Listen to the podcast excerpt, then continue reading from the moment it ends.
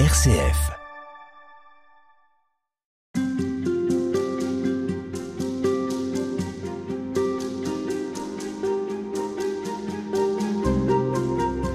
Père Jean-Marc Echen, bonjour. Bonjour à vous. Merci d'avoir accepté de participer à cette série Halte spirituelle.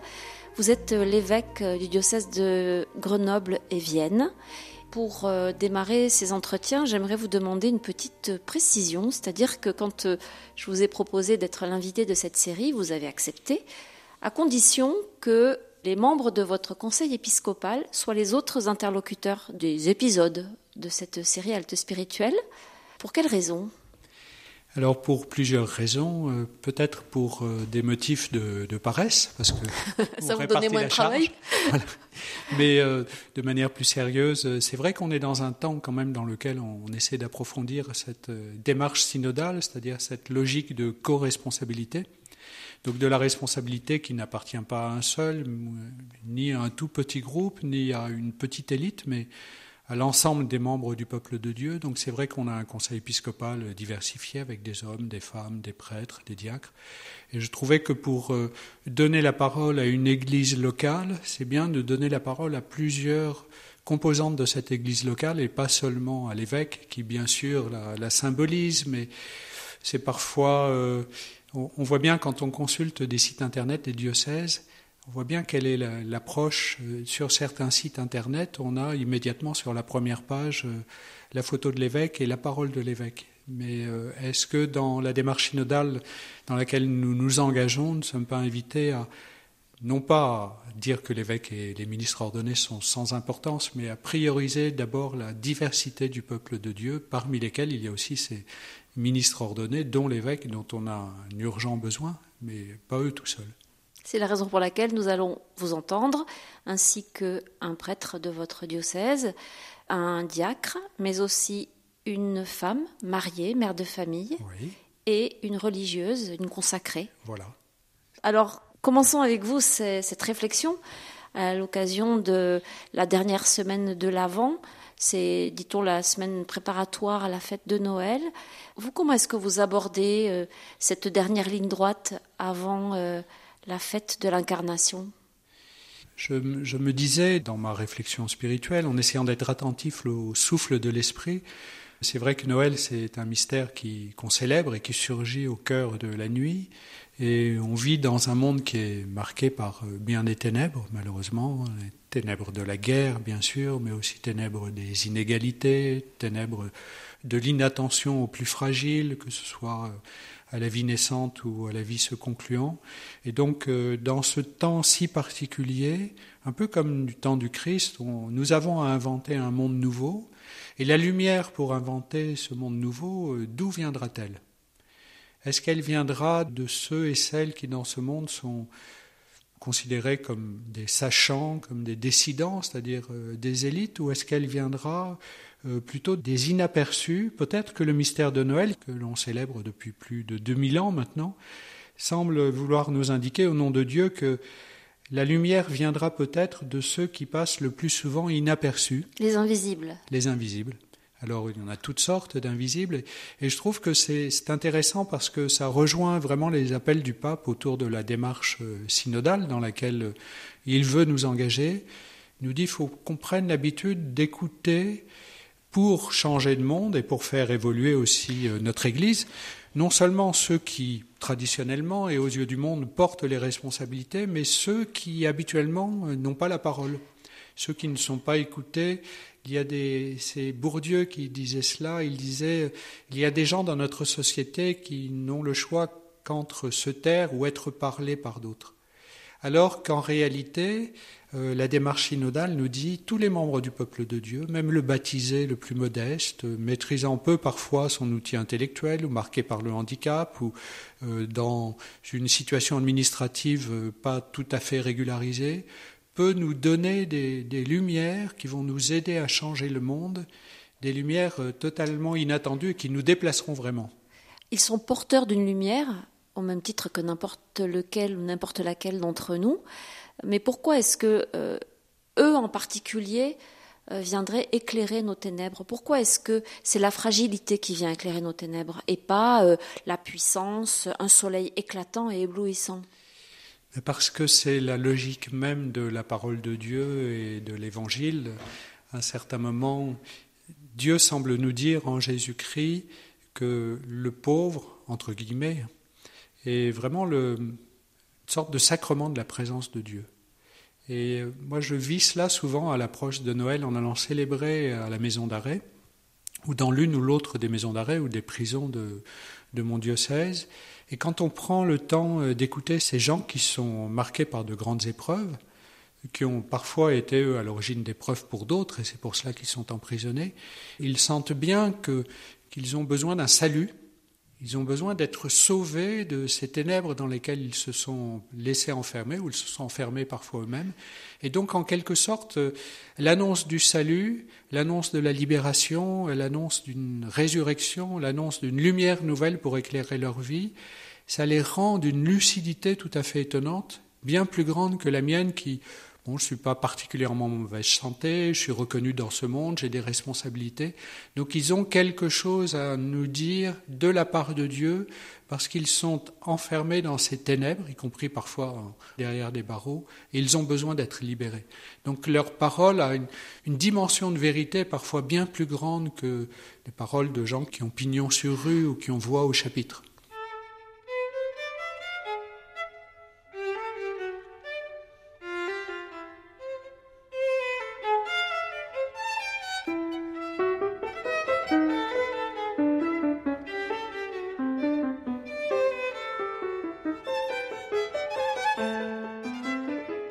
Et en même temps, euh, que nous ayons pignon sur rue, que nous ayons voix au chapitre, quelle que soit notre place dans cette société, même si cette place est très reconnue, est-ce qu'on n'est pas tous porteurs d'une part de ténèbres?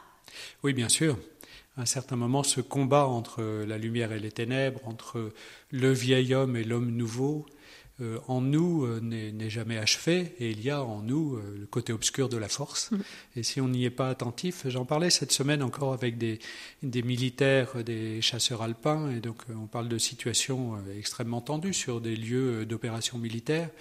Et on se disait, mais même si une armée comme l'armée française est une armée qui respecte le droit de la guerre et qui est une armée qui qui est établi dans une vision de l'homme qui fait que l'ennemi n'est pas déshumanisé, mais à un certain moment, euh, en situation extrême, quand on voit un camarade blessé ou être tué, eh bien, euh, il y a la partie la plus sombre de l'humanité qui peut se révéler, y compris chez des soldats français, et qui peuvent, euh, cette partie-là peut les conduire à des exactions qui sont parfois terribles. Donc il faut rester très réaliste sur notre condition humaine. On est tous marqués par les ténèbres, mais on est tous marqués aussi par cette lumière de Dieu. C'est vrai que dire qu'il faut prêter une attention particulière parce qu'on ne l'a pas suffisamment fait à la parole des plus petits et des plus pauvres, ça ne veut pas dire que la parole de celui qui est mieux situé dans la société doit être dévalorisée, qu'elle n'est pas porteuse aussi d'une lumière qu'il faut prêter qu'il faut prendre le temps d'entendre et à laquelle il faut prêter attention. Alors cette lumière dont on parle, qu'est-ce que c'est? De quelle nature est-ce qu'elle est cette lumière? Alors on pourrait dire qu'elle est de la nature d'une de la sagesse qui vient de Dieu, c'est un des noms de Dieu, la sagesse. Nous avons à réorienter notre monde. Le pape François nous l'a redit encore euh, récemment dans sa nouvelle encyclique sur euh, l'écologie. nous avons des urgences à affronter et pour cela, il faut, il faut prioriser des choix, il faut exercer un discernement spirituel. Et donc, euh, il faut accueillir euh, cette lumière-là qui va nous aider à, à, voir dans quelle direction avancer, ou à voir euh, qu'est-ce qu'il nous faut prioriser. On était il y a peu en conseil épiscopal. Il y a mille choses à faire dans l'Église et pour le monde, même dans le monde, mais à un certain moment, on ne peut pas tout faire. Donc, se laisser guider, c'est un peu aussi le, fruit de la devise, qui est une phrase de Madeleine Delbrel que j'ai retenue comme devise épiscopale. Il ne s'agit pas d'agir, il ne s'agit pas tant d'agir que d'être agi. Donc à un certain moment, se laisser guider par le souffle de l'esprit ou par euh, la direction que nous indique cette lumière, un peu comme l'étoile de Noël qui nous indique euh, la direction. J'allais y venir, ça me faisait penser à ça. Voilà. Et donc ces mages et même ces mm. bergers qui sont arrivés à la crèche, finalement, ils se sont laissés guider par cette lumière. Alors pour nous, la lumière est plus intérieure qu'extérieure. Donc, prêtons attention à cette lumière intérieure qui nous dit, écoute Jean-Marc, aujourd'hui, dans ta mission, ta vie d'homme, ta vie de prêtre, ta vie d'évêque, c'est cela qu'il faut que tu priorises et partager cela avec des frères et des sœurs et se dire ensemble, ensuite dans un discernement pas seulement individuel mais communautaire, oui, on a le sentiment, parce qu'on a essayé de se laisser guider par l'Esprit, comme nous on essaie de le faire dans le cadre du synode romain, on a le sentiment ensemble que c'est dans cette direction qu'il faut engager l'agir de notre Église, son agir missionnaire. Et en quoi, pour terminer, la fête de Noël et puis le temps de l'Avent qui nous y prépare nous permet ou nous encourage à être plus attentifs à cette lumière qui est, encore une fois, qui est quand même parfois une lumière très ténue, un peu vacillante. Oui, justement dans, dans la nuit, dans les ténèbres, déjà prendre la mesure des ténèbres qui marquent nos vies, mais dans la nuit, dans la dans les ténèbres, la lumière plus vacillante qu'on ne voit pas en plein jour devient assez visible. Donc à un certain moment, quand on a pris la mesure des voies sans issue dans lesquelles on s'est engagé individuellement ou collectivement, et que vraiment on crie vers le, ciel pour qu'il nous envoie le salut, on voit mieux cette lumière parce qu'on habitait d'un grand besoin. Donc, euh, et puis il y a quelque chose avec cette fête de Noël qui correspond bien sûr au solstice. À un certain moment, euh, il y a un nouveau départ, il y a une nouvelle renaissance. C'est déjà l'annonce du mystère de la résurrection. Donc on est allé au fond du fond. Il y a quelque chose de très fragile, comme cet enfant, de nouveau qui surgit. Et il y a un nouveau courant de vie qui va nous conduire cette fois vers la pleine lumière. Une promesse, mm. oui, vraiment. Merci beaucoup, Père Jean-Marc Echen, de nous avoir accompagnés dans cette euh, première partie de la série Halte spirituelle. On retrouve prochainement euh, les membres de votre conseil épiscopal pour euh, poursuivre cette réflexion. Merci de les accueillir.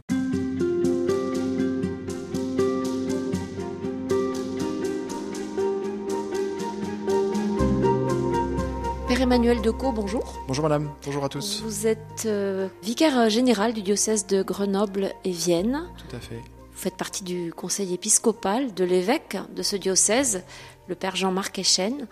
Ce thème, à Noël, Dieu vient éclairer nos ténèbres. Qu'est-ce qui vous évoque tout de suite là? Moi, ce qui m'a retenu tout de suite, c'est le mot vient. Dieu vient, puisque l'avant, son nom l'indique, le mot l'indique, c'est la venue. Donc Dieu vient. Et donc euh, pour moi l'avant euh, et ce thème-là, il évoque spontanément l'espérance, puisque dans la Bible et dans notre tradition euh, juive et chrétienne, l'espérance ne vient pas de la capacité de l'homme à se projeter dans un futur positif quand bien même le présent est difficile, mais l'espérance juive et chrétienne dont la Bible porte la trace et que toute notre tradition pour nous chrétiennes nous, nous donne de vivre, euh, l'espérance, c'est Dieu qui vient au devant. Cette fameuse remarque de Jésus, euh, le royaume est là, au milieu de vous. Dieu vient. Donc l'avant, Noël, pour moi, c'est vraiment la célébration de cette venue de Dieu, venue qui a pris une forme tout à fait particulière il y a quelques 2000 ans euh, dans l'incarnation de Dieu, dans la personne de Jésus de Nazareth, le fils de la Vierge Marie mais il vient euh, chaque jour, j'allais dire, et c'est ce qu'on célèbre à Noël. On célèbre la venue de Dieu au devant de son peuple parce que Dieu nous aime et qui veut nous ouvrir un chemin d'amour et de vie. En quoi est-ce que c'est une lumière? En quoi est-ce que cet enfant qui va être accueilli là dans quelques jours, en quoi est-ce qu'il nous éclaire? Il ouvre une perspective. La lumière, je la vois, enfin l'image que j'ai c'est une lumière au bout d'un tunnel. On traverse un tunnel et on voit bien dans nos vies, dans nos histoires personnelles et dans l'histoire de notre humanité et encore plus euh, dans les temps qui sont les nôtres, enfin encore plus j'en sais rien, mais en tout cas dans les temps qui sont les nôtres, on voit bien qu'il y a euh, bien des, des, souffrances, bien des difficultés, et Dieu vient un peu comme une lumière qui, euh, au loin, ouvre une perspective, ouvre un chemin, trace une route pour euh, justement ne pas rester enfermé dans cette logique de ténèbres, mais se dire que au-delà de nos difficultés du quotidien, euh, le Seigneur euh, propose un chemin qui nous permet d'envisager d'une, une, comment dire, un dépassement des difficultés. Mais est-ce que cette lumière, elle recule au, fur et à mesure qu'on avance? Parfois, on a un peu l'impression que on s'en approche, mais en fait non, elle est toujours pas là le tunnel il est quand même très long, quoi. Oui, euh, j'aime bien l'image et en même temps, en vous écoutant, je me dis que, vous savez, euh, quand on passe, euh, euh, comment dire, du grand jour à, à la nuit ou à la pénombre, il faut qu'on s'habitue à la lumière particulière d'une bougie. Il y a une lumière qui est tout à fait particulière et on se dit on verra rien euh, euh, parce que bah, il y a plus d'électricité cette nuit chez moi parce qu'il y a une tempête ou je ne sais quoi. On va plus rien voir. Donc il faut s'y habituer. Mais en fait, euh, la lumière que Dieu nous propose, nous offre, lui qui s'offre, disons, comme une lumière, il faut qu'on apprenne à voir avec cette luminosité particulière qu'est la présence, la venue de Dieu. C'est sûr que la présence de Dieu, elle ne nous éclairera jamais comme un spot de 5000 watts. C'est ça, c'est pas euh, une lumière éblouissante. Non, vous savez, dans, dans- il y a cette très belle prière de, du cardinal Newman, où le cardinal Newman dit euh, Auparavant, j'aimais voir au loin, je ne sais plus quels sont les, mots exacts, j'aimais voir au loin, ça me rassurait, j'avais besoin de ça, de cette vision à longue distance. Et puis j'ai appris, dit-il, à marcher avec une vision peut-être plus courte, dans le pas à pas du quotidien. Pour moi, vous voyez, Noël, c'est cette venue de Dieu dans notre vie, cette présence de Dieu dans notre vie, un peu à la manière d'une bougie, d'une lumière qui nous paraîtra peut-être euh, un peu fragile, mais en fait qui est toujours là et qui nous accompagne au quotidien. Donc, moi, je la vis pas du tout comme une lumière qui recule au fur et à mesure où on avance, mais je la reçois comme une lumière qui, au contraire, m'apprend à vivre à la fois avec cette perspective à long terme, mais en acceptant de ne pouvoir faire un pas, de ne pouvoir faire qu'un pas après l'autre. Voilà, ça c'est la lumière, en tout cas, que je perçois euh, dans cette spécificité qu'est Noël euh, que nous célébrons ensemble. Et les ténèbres? Les ténèbres, euh, les ténèbres, elles sont là, elles nous entourent. Et j'allais dire, les ténèbres, elles sont, euh, comment dire, elles sont dévoilées par la lumière, d'une certaine manière, par- paradoxalement, par cette lumière euh, très très fine, très douce. Cette lumière-là, elle, elle met en valeur le fait qu'autour de nous, il y a encore bien des ténèbres. La question, c'est sur quoi est-ce que je me fixe quand je cherche à avancer? Est-ce que je me laisse hypnotiser par les ténèbres, et c'est souvent un peu le risque, ou est-ce que tout en reconnaissant euh, les ténèbres, tout en faisant attention aux pas que je pose euh, pour pas trébucher, pour pas tomber, euh, euh, comment dire, je dois faire un effort, et c'est là qu'est, comment dire, le saut de la foi chrétienne, qui est d'accepter de mettre ma confiance dans la lumière telle qu'elle m'est offerte pour faire le pas du quotidien. On peut être hypnotisé par les ténèbres, on peut être hypnotisé par les forces de mort qui nous entourent ou qui sont en nous. L'enjeu de la foi chrétienne, c'est de se dire, la venue de Dieu dans notre monde, elle est réelle, sa, lumière, elle est là, son royaume, il est au milieu de nous. C'est pas, encore une fois, un- une lumière euh, qui, nous, euh, qui, nous inonde euh, la vie ou qui nous crache à la figure, entre guillemets, mais c'est une lumière qui va me permettre de dépasser justement ces ténèbres.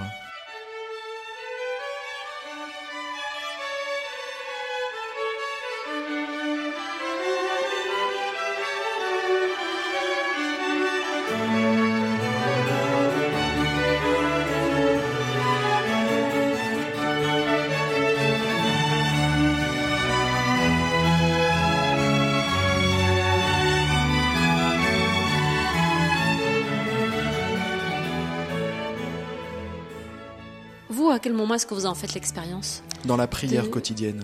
De cette lumière Oui, dans la prière quotidienne, l'oraison silencieuse du quotidien. Euh, c'est là, en tout cas, c'est comme ça que euh, j'ai avancé dans, mon, dans ma vie spirituelle et dans les choix qui ont été les miens, euh, notamment celui de consacrer ma vie au service de l'Évangile. C'est vraiment dans l'expérience, au cœur de l'expérience du silence intérieur et du dialogue intérieur avec le Seigneur que, que j'ai appris à découvrir euh, cette présence ou à m'habituer, pour le dire comme avec les mots qu'on utilisait tout à l'heure, à m'habituer à cette présence, cette lumière ténue mais très forte en réalité, qui me permet encore une fois de pas me laisser euh, euh, hypnotiser par les, les difficultés ou l'inconnu, mais d'avancer de manière sereine sur le chemin de ma vie. La crèche, c'est quelque chose, une représentation à laquelle vous êtes sensible, ou bien pour vous il y a quelque chose d'un peu euh, euh, folklorique euh, dans, cette, dans cette image comment, quel rapport vous avez avec, avec ça, avec cette représentation?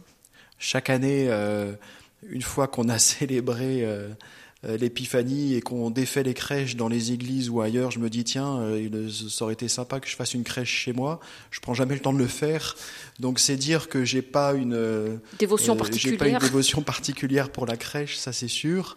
ce que j'aime bien dans cette image, l'histoire de la crèche, ça nous renvoie à Saint François d'Assise, et donc cette image de, enfin disons cette manière de mettre en, en valeur l'incarnation, euh, cette présence de Dieu dans les petites choses de notre vie, dans les petites choses du quotidien. Dieu est là comme un enfant euh, couché euh, dans la mangeoire, comme le dit Saint Luc, et qu'on représente à travers nos crèches. Donc voilà, j'ai pas une dévotion particulière, je, n'attends pas avec une impatience frénétique le début de l'Avent pour faire une crèche dans mon salon, mais, mais j'aime cette image, ou en tout cas ce, à quoi elle renvoie et auquel Saint François d'Assise nous rend attentifs, qui est euh, le choix de Dieu euh, de, se faire le plus proche de notre monde, jusque dans nos plus grandes fragilités.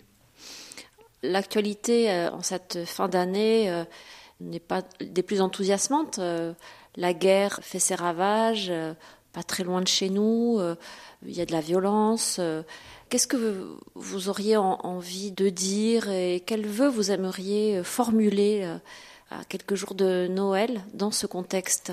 Bah, Le vœu que j'aimerais formuler, c'est que justement on apprenne à ne pas se laisser hypnotiser par cette violence-là.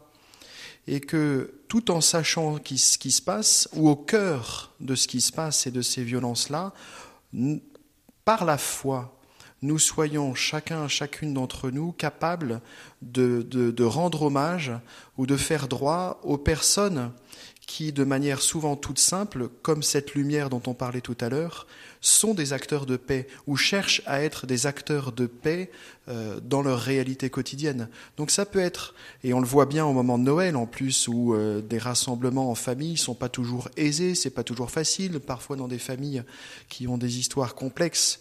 Et quelle famille n'a pas euh, une histoire ou un aspect de son histoire complexe mais euh, je me dis que voilà, dans nos familles, dans nos relations d'amitié, dans nos lieux de travail, dans nos lieux d'engagement ecclésiaux ou autres, euh, comment faire droit, comment se rendre attentif à ces petites lumières, et parfois j'espère que ça peut être moi, de temps en temps en tout cas, d'être des artisans de paix, justement pour à la fois parce qu'on est ou parce qu'on voit autour de nous des personnes qui sont vraiment des artisans de paix, à la fois prendre au sérieux les difficultés de notre monde, mais en même temps sans se laisser euh, par ces ténèbres qui nous entourent et qui, si on ne fait pas attention, deviennent le tout de notre vie. Quoi. Donc c'est, euh, vous appelez à l'espérance finalement. Oui, oui. Bah, la confiance et l'espérance. J'appelle à l'espérance, oui, et à et à l'action. Oui, et à l'action, parce que, encore une fois, c'est ce que je disais tout à l'heure, l'espérance, c'est la certitude de la venue, de la venue de Dieu dans nos vies. Ça, c'est l'espérance chrétienne euh, dont on est appelé à être les témoins de notre monde, avec toutes ces difficultés euh, que l'on connaît ou que l'on entend euh, autour de nous. Quoi. Un grand merci, Père Emmanuel Decaux. Merci à vous. Je rappelle que vous êtes vicaire général du diocèse de Grenoble-Vienne. Exactement. Merci. Et bon Noël à vous.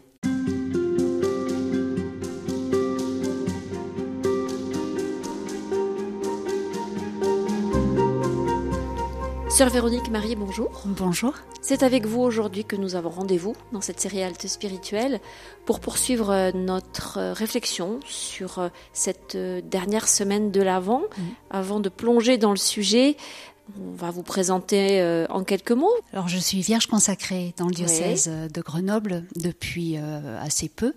Et avant, j'étais en communauté ignatienne, oui. D'accord, mm. donc c'est une spiritualité qui, dont vous êtes pétri ah quand ben même. Oui, hein. oui, à peu mm. près 25 ans de, vie religieuse ignatienne. Quel sens ça a pour vous qu'un évêque soit entouré d'hommes, de femmes, euh, laïcs ou consacrés dans son conseil épiscopal? Disons un peu sa garde rapprochée? Euh, Le fait qu'on soit euh, de profils variés, ça permet du coup d'avoir des points de vue différents. Et c'est ce qui est riche du coup dans la discussion, dans, dans les points d'attention, donc moi j'imagine que je ai été appelée en tant que oui que, consacrée. Et aussi parce que j'ai une mission depuis trois ans en milieu rural et voilà, ça apporte aussi cette dimension-là. Alors venons-en au thème qui nous occupe euh, cette semaine. Mm. À Noël, Dieu vient éclairer nos ténèbres. On est encore dans le temps de l'Avent, euh, mm. à quelques jours de la fête de, Noël, et euh, on a l'habitude, dans certaines familles, d'allumer une bougie mm. chaque dimanche de l'Avent. Est-ce que c'est une tradition pour vous qui a du sens, et si oui, lequel? Oui, il a du sens euh, parce qu'on part de finalement on part de loin, on parle de ces ténèbres là qui s'éclairent peu à peu. Donc c'est un accueil qui se fait peu à peu, mais sans trop savoir euh, finalement où ça conduit. Donc c'est un chemin qui se découvre aussi peu à peu dans le temps de l'avant, mais aussi plus spirituellement, plus plus plus largement, j'allais dire. Euh, mais ce que j'entends, c'est que du coup, dès le début, il faut consentir à à ces ténèbres qui, où la lumière prend de plus en plus de place. Qu'est-ce que ça veut dire consentir à ces ténèbres? Mm. Alors je crois qu'il y a les ténèbres euh, du monde, bien sûr, et ça je crois qu'on on les voit toutes. Et elles nous pèsent. Il y a les ténèbres dans l'Église, mais il y a aussi nos ténèbres euh, intérieures, en fait, ce, qui est, lourd à porter. Moi, quand j'ai entendu euh, ce thème-là, et puis le thème de la semaine autour de Dieu qui nous désarme.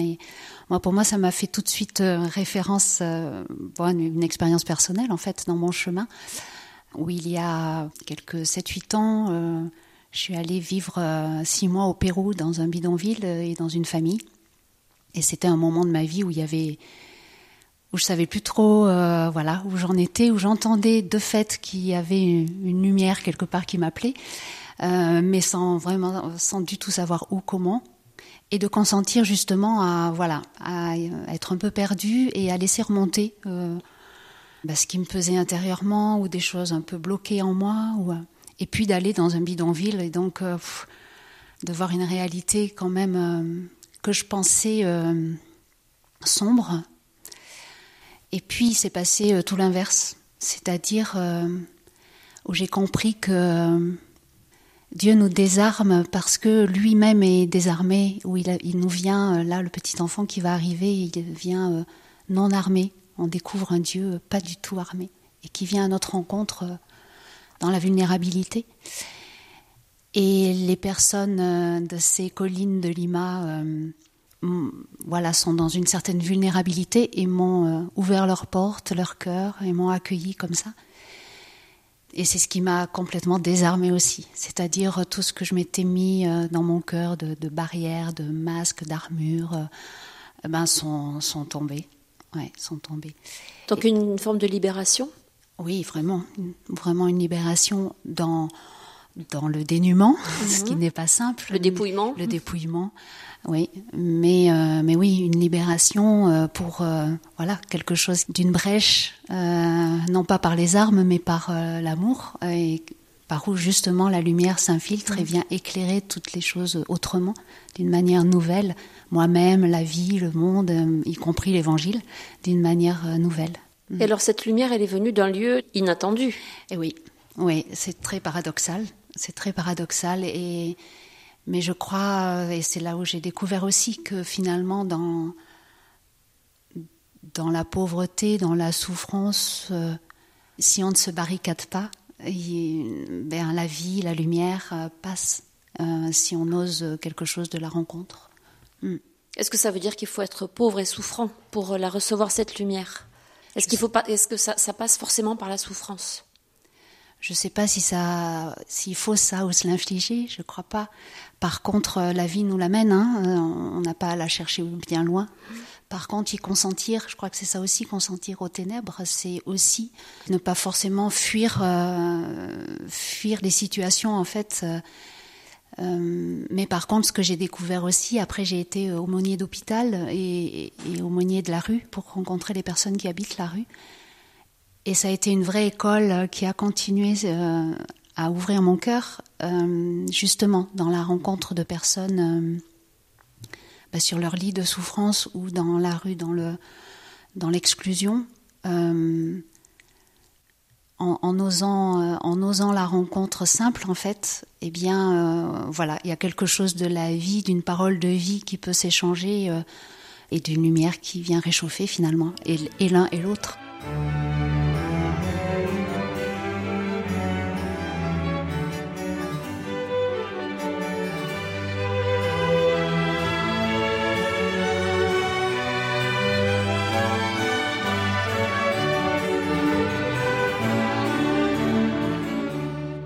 Alors ça peut être paradoxal ce que vous dites parce que on imaginerait que comme aumônier d'hôpital ou comme aumônier des gens de la rue, c'est vous qui leur apportez cette lumière. Ça a peut-être été le cas quand même d'ailleurs. En fait, on se l'apporte mutuellement. Je mm. crois que en fait c'est quelque chose du moi qui m'habite beaucoup du, du mystère de la visitation.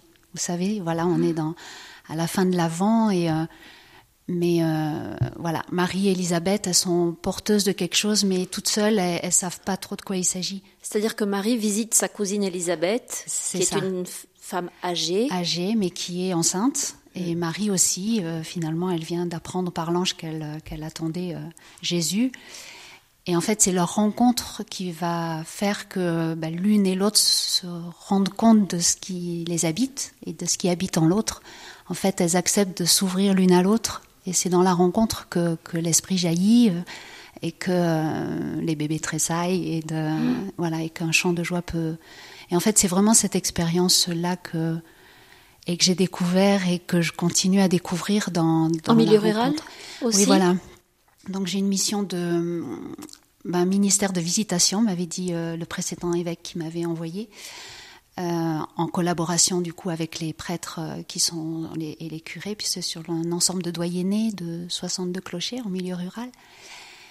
Et donc c'est oui une mission de proximité, et, euh, de disponibilité, surtout de visite aux personnes chez elles qui le souhaitent, surtout des personnes âgées, malades ou isolées ou autres et puis quitte à même euh, faire une, itinérance dans les paroisses, à loger euh, chez les paroissiens, enfin voilà, donc une vraie disponibilité à la rencontre. Et en fait, oui, c'est dans ces euh, rencontres très simples où, moi j'apporte ben, simplement qui je suis comme ça, je me laisse accueillir et, et où les personnes peuvent partager en fait finalement ce qui, ce qui pèse ou ce qui est heureux, mais souvent ce mm. qui pèse. Et en fait, dans le partage, euh, toujours jaillit la lumière et je ne sais pas d'où elle vient non plus. Enfin, si, on le sait. Mais voilà, le Seigneur, je crois, vraiment s'invite, euh, s'invite à, notre rencontre euh, dans nos rencontres. Alors, qu'est-ce qu'elle crée cette lumière? Qu'est-ce que ça, ça suscite? D'abord, elle se reconnaît à la joie, simple. Hein, c'est pas à la joie de la rencontre c'est aussi quelque chose de d'une lumière de vérité, mais euh, du coup qui vient euh, hum, révéler les choses autrement. C'est-à-dire les masques tombent? Alors ça oui, enfin, mais déjà dans la rencontre simple, finalement, euh, il n'y a pas de masque et c'est ça qui ah. permet du coup une vraie rencontre. oui, mais aussi parce que ça, ça, vient ouvrir un chemin là où on pensait qu'il n'y en avait pas. Euh, et ça, souvent, quand des personnes se mettent à parler de situations compliquées ou depuis euh, des mois que ça tourne en rond, et, simplement le fait, voilà, d'en parler, d'écouter, mais finalement, euh, dans cet échange de paroles, ben voilà, où, est la parole de vie et comment elle fait son chemin, ben voilà, le chemin se fait. Et donc la lumière, elle vient éclairer peut-être une, une issue ou une direction à laquelle on n'avait absolument pas pensé. Oui, tout à fait. Ouais. C'est de l'ordre vraiment de, de l'expérience de, de, la vie, ça, euh, d'un surplus de vie.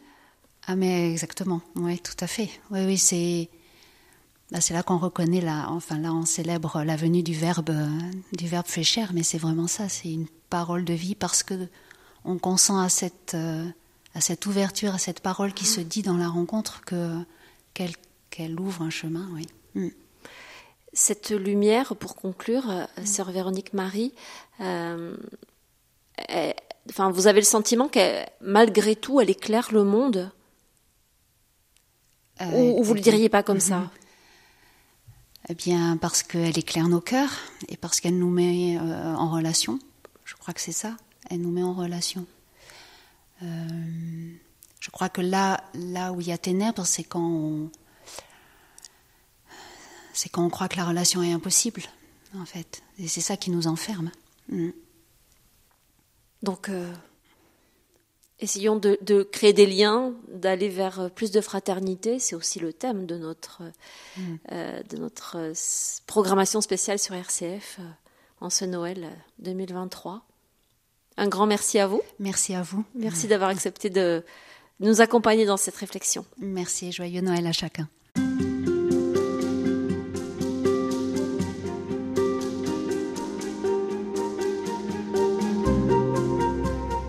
Dans cette série euh, Halte spirituelle, j'ai le plaisir de recevoir aujourd'hui un autre invité, toujours membre du conseil euh, épiscopal du diocèse de Grenoble, Michel Payon. Bonjour. Bonjour à tous. Merci d'avoir accepté vous aussi de vous prêter à cet exercice, puisque, comme euh, l'a souhaité votre évêque, le père Jean-Marc Echen, chacun des membres du conseil épiscopal intervient dans cette série Halte spirituelle. Alors aujourd'hui, c'est vous, Michel Payon.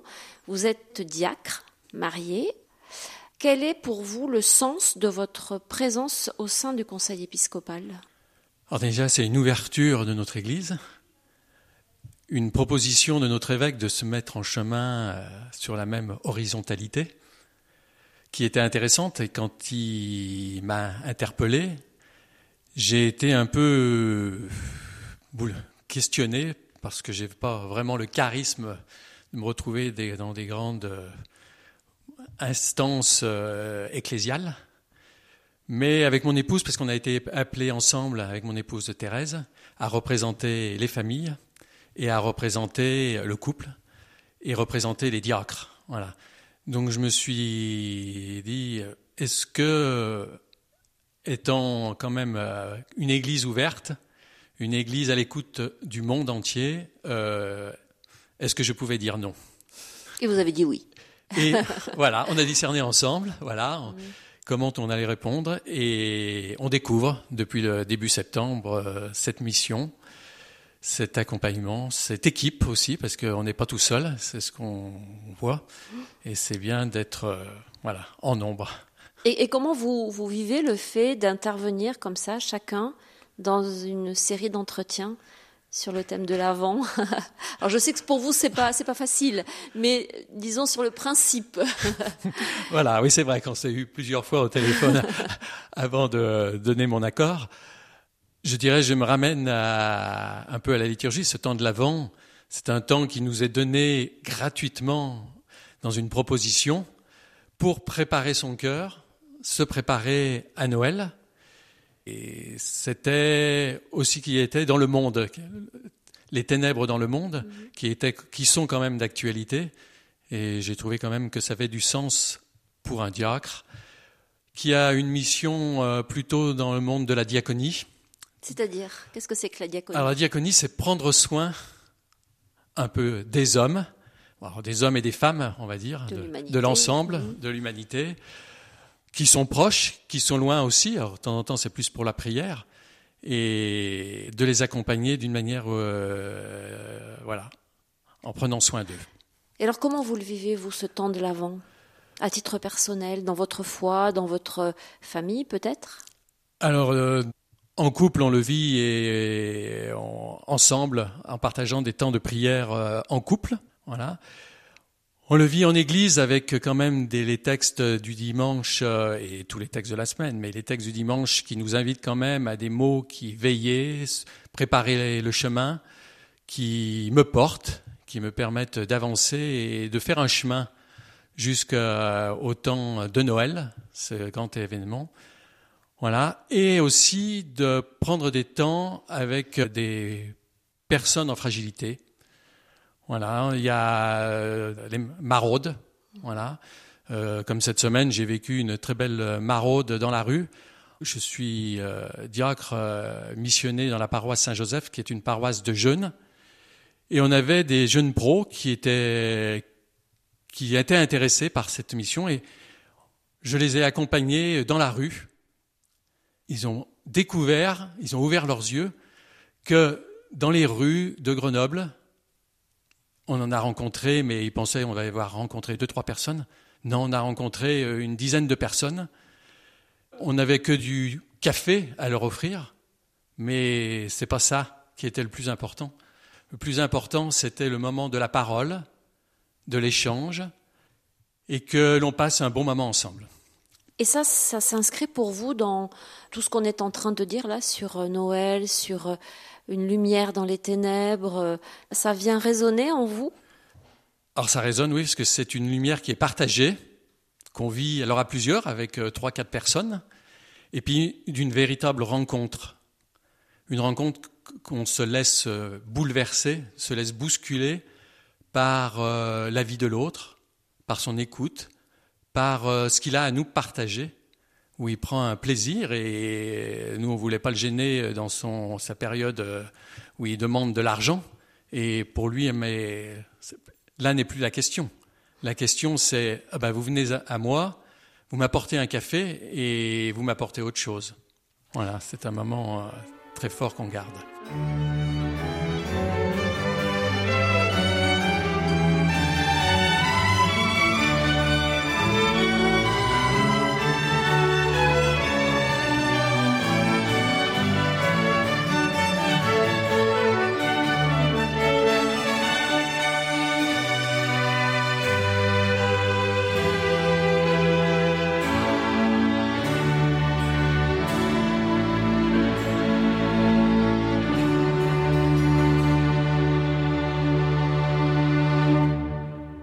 Personnes dont vous nous parlez là, ce sont des personnes qui vivent dans le dénuement, qui vivent dans la pauvreté. Euh, c'est un peu les conditions dans lesquelles euh, le Christ est né, dans le dénuement, dans la pauvreté. Est-ce que c'est aller trop loin que de, faire un parallèle ou on peut se le permettre? Non, je pense qu'on peut se le permettre. Euh, pour eux, leur étable, c'est un trottoir, c'est un bout de trottoir c'est un coin de rue euh, sur une bouche, euh, voilà. Et le premier missionnaire dans la nuit de Noël, c'est le berger, qui est vraiment celui qui est le plus pauvre, voilà. Et en pensant à ça, en, préparant un peu quand même mon entretien, ouais, j'ai pensé à une image qu'on a vécue avec ces personnes en pauvreté, parce qu'on était il y a à peu près un an euh, et quelques semaines à Jérusalem. Voilà avec des personnes en difficulté qui venaient de la rue. Il y avait aussi la communauté avec certaines personnes du Sapel et en lien avec le réseau Saint-Laurent. Et c'est le groupe euh, Place et Parole des pauvres du diocèse qu'on accompagnait. Et on a vécu un moment qui m'a rappelé ce temps très fort. On était au champ des bergers. À Bethléem, donc. À Bethléem, dans le champ des bergers. Et on a fait une célébration à l'extérieur, juste à côté de la chapelle. Et là, je me replongeais entre ces personnes qui étaient en pauvreté et les ténèbres actuelles qui se vit en Terre Sainte. Et on était devant l'autel, le corps et le sang qui étaient là sur l'autel. Et derrière, on avait à droite un grand champ désertique de cailloux et quelques herbes pour les bergers, pour les moutons. Et à gauche, une colonie et devant, eh ben, droite et gauche, c'était le monde. Et pour moi, ça, je me replongeais là-dedans et on se le disait encore avec ces personnes en fragilité euh, il y a quelques jours qu'il euh, éclate, il peut éclater dans les ténèbres. Quand vous dites il, éclate, vous parlez de qui en fait? Le monde. C'est le... monde qui éclate, mais qu'on est avec le Christ qui prend soin de nous, qui veut le bien et qui nous donne sa lumière. Voilà. Mais est-ce que le combat n'est pas perdu d'avance? Quand on voit ce qu'on voit, qu'on entend ce qu'on entend, comme on a l'habitude de dire parfois en plaisantant Eh ben, avec ce qui nous habite euh, au fond de nous, euh, chrétiens, je dirais que non, la lumière du Christ nous éclaire. Jean nous dit, croyez en la lumière, croyez en la lumière afin que vous soyez des enfants de lumière. Et pour moi, ça a beaucoup de sens et ça ouvre une perspective et une espérance euh, énorme et qui, quand on ne la vit pas tout seul, mais quand on la vit avec euh, une communauté, qu'on la vit avec des personnes en fragilité, avec des personnes handicapées, ça redonne vie. Il y a eu 15 jours, on était en train de fêter avec des personnes euh, en difficulté du diocèse de Grenoble, Grenoble, Savoie et Haute-Savoie, un rassemblement pour fêter les 10 ans de Diaconia 2013. Nous avons vu rayonner la joie. C'était un moment de joie, pour certains de se retrouver ensemble, et un moment de joie de vivre et de célébrer le Christ qui nous rassemble et qui donne la voix à chacun, même aux plus petits, qu'ils avaient la joie de se retrouver et de nous partager. Et le message qui a été envoyé à toutes ces personnes en fragilité, c'est de rester des ambassadeurs de la fraternité. J'ai trouvé que ça, c'était très beau, de leur donner une mission d'être des ambassadeurs de la fraternité, des serviteurs de la lumière, parce qu'entre eux, sont des rayons de soleil. Ils ont plein de choses à nous faire découvrir, à nous faire, à nous partager, mais il faut ouvrir nos yeux, ouvrir nos regards et nos cœurs et nos cœurs et oser la parole. Merci beaucoup de nous avoir euh, partagé cette expérience, Michel Payon. Je rappelle que vous êtes donc membre euh, du conseil épiscopal du diocèse de Grenoble-Vienne. Merci à vous. Merci et joyeuses fêtes.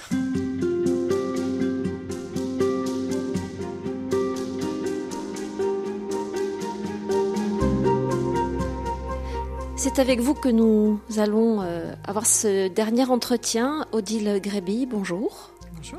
Vous êtes euh, vous aussi membre du conseil épiscopal du diocèse de Grenoble et Vienne.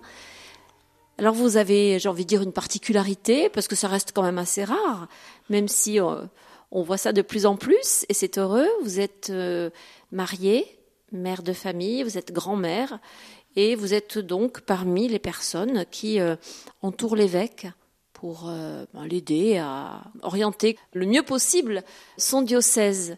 Quel sens ça a pour vous de vous voir confier cette responsabilité? Alors euh, pour moi, en effet, euh, d'être déléguée diocésaine, c'est le titre donc que j'ai depuis cette mission à laquelle j'ai été appelée depuis le mois de septembre. est pour moi vraiment le signe que déjà les femmes ont une place dans l'Église, une place dans la, dans la gouvernance de l'Église. Et pour moi, vraiment, c'est important euh, de participer à cette, à cette gouvernance, à cette mission euh, avec l'évêque, le vicaire général, euh, même si je me sens toute petite pour cette mission, puisque plus on est en responsabilité, je crois, et plus, enfin en tout cas pour moi, plus je me sens petite pour réaliser cette mission. C'est plutôt bon signe, non, peut-être? C'est ce qu'on m'a dit. Moi, je suis à l'aise et plus on m'appellera à, à, ces missions, parce que ça veut dire que c'est le Christ aussi qui, qui agit en moi, que je le laisse agir. Donc euh, voilà, c'est bon signe, oui. Voilà comment vous, vous retrouvez aussi euh, derrière ce micro pour euh, être des interlocutrices de cette série Alte spirituelle consacrée à l'avant ou à la préparation à la fête de Noël. Nous sommes maintenant à quelques heures de cette fête. Ce thème, à Noël, Dieu vient éclairer nos ténèbres. De quelle manière est-ce que vous l'avez reçu? Et quelle a été votre première réflexion lorsque vous l'avez découvert? Alors en fait, quand on a parlé de ténèbres, moi j'ai pensé à toutes ces lumières artificielles, euh, enfin artificielles qui sont très belles, hein, on peut s'émerveiller, qui sont dans toutes les rues. Et en fait, euh, peut-être on est un peu aveuglé par ces lumières artificielles euh, et on ne voit pas la réalité de. Ça, voudrait faire oublier en fait peut-être les ténèbres du monde et toutes les souffrances du monde. Euh, et en fait, on en oublie ceux justement pour qui c'est tellement choquant de voir ces, de voir ces lumières artificielles et vers qui on a envie de se, de se tourner.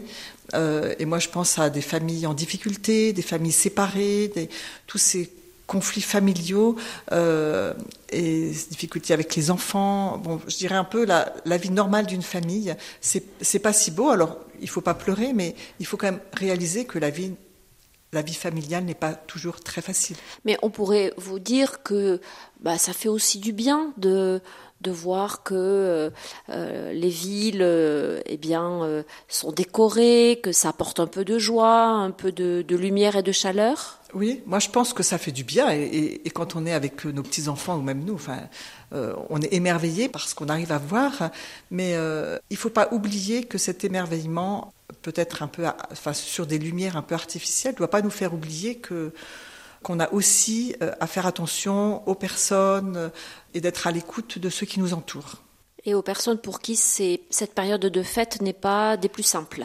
Voilà, c'est quand même très compliqué quand on parle de rassemblements familiaux, de personnes qui vont se retrouver seules, qui réveillent les conflits familiaux souvent, sans vouloir être négative. Voilà, donc ces, périodes de Noël, pour moi, sont. J'ai toujours vu ça comme une, belle période, mais qui, n'est pas si naturelle que ça, à vivre en famille.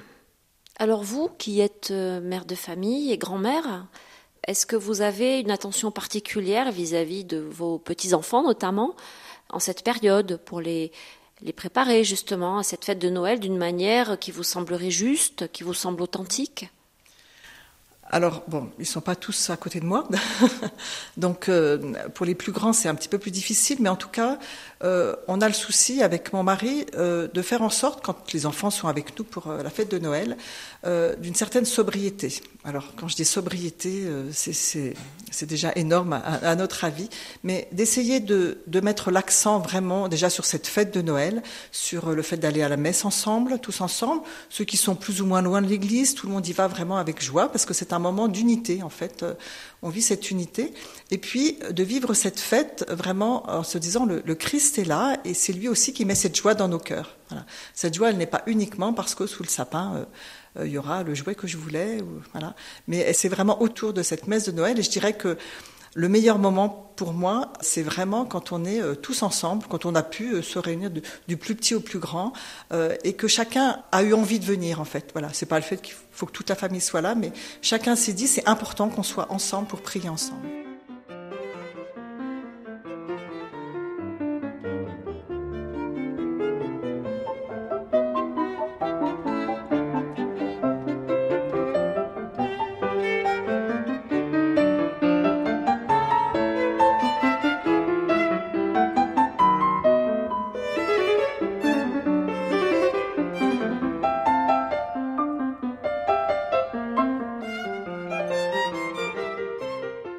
Ça, c'est pour vous le meilleur moment, mais pour eux, pour les enfants.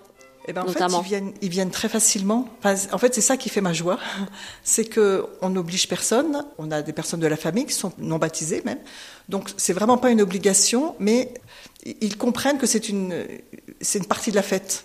Voilà, c'est vraiment une partie de la fête et que l'on vit ensemble.